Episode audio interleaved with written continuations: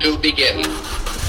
Coming to you from the desert, somewhere in Arizona. It's here. It's here.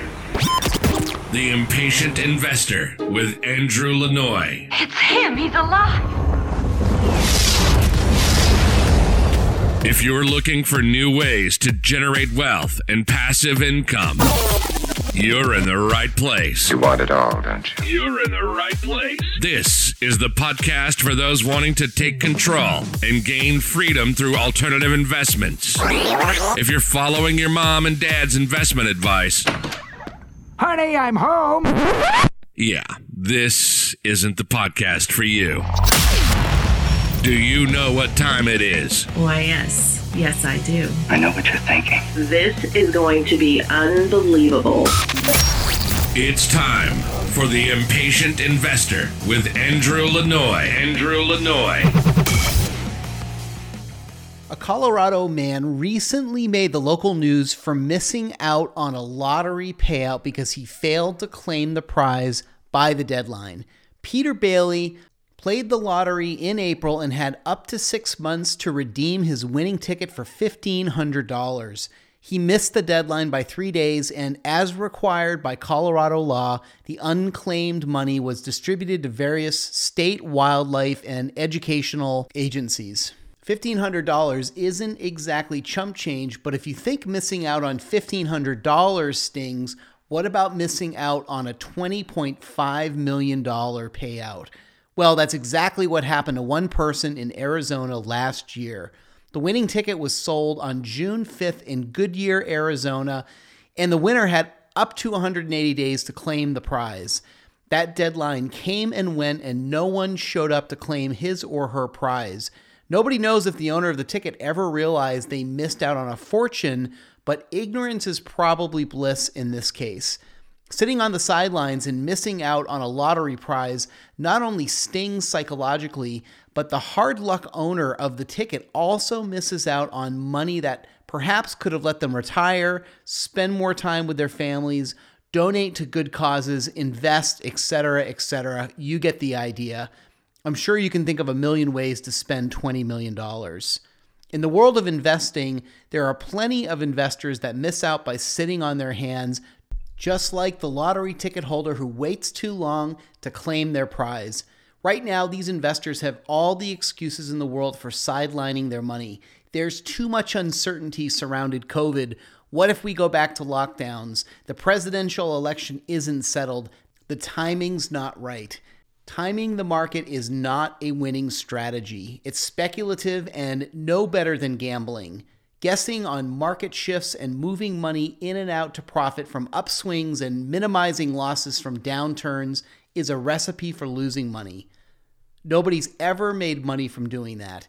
This is evidenced by the fact that average retail investors do worse than inflation when playing the market.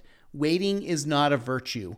The myth many investors cling to is that waiting is harmless and that not making a decision won't have any other repercussions. This could not be further from the truth. Professional poker players say that sometimes not making a choice can have just as much impact as actively making one.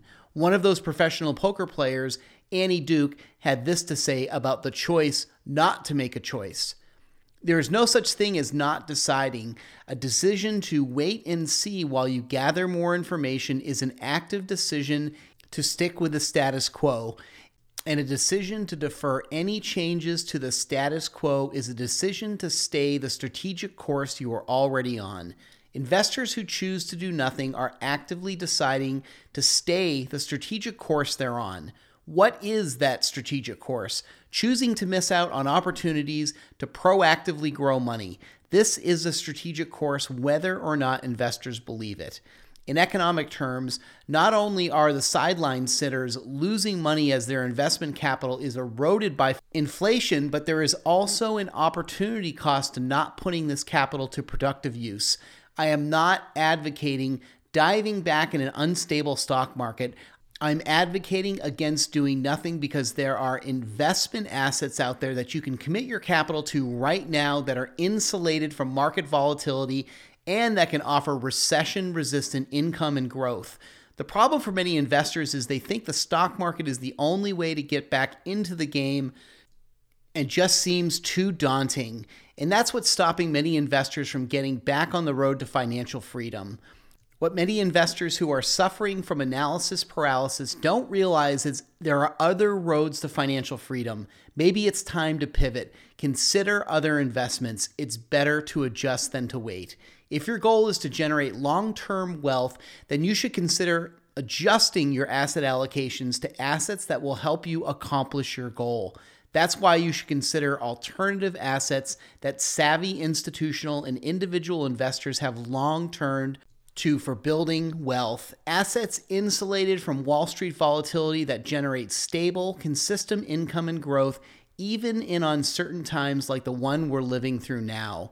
Alternative assets like real estate, private equity, commodities, precious metals, and venture capital behave differently than traditional stocks that fluctuate with the broader markets and economic movements there are select alternative assets that are not only recession resistant, but thrive in one.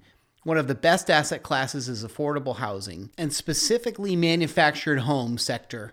How do we know that manufactured housing thrives in a recession? During the pandemic, even as multifamily saw a rise in vacancies and a decrease in rents, the opposite was true for manufactured housing that saw vacancies decrease and rents increase. Investors who are waiting for the markets to settle down are missing out on moving forward with their schedule and achieving financial freedom. Don't wait for the broader markets to settle down. Pivot to stable markets like the market for affordable housing in the manufactured housing space, where the income and appreciation are not only stable during a recession, but they grow. The bottom line don't do nothing. For more information, go to stoptradinghours.com. This was The Impatient Investor with Andrew Lanoie. You'd do it again if you thought you could get away with it, wouldn't you? Visit theimpatientinvestor.com for more episodes and be sure to share this podcast. Now, don't tell me you're taking all this seriously. No, seriously. Seriously. Go share it and rate it on iTunes today.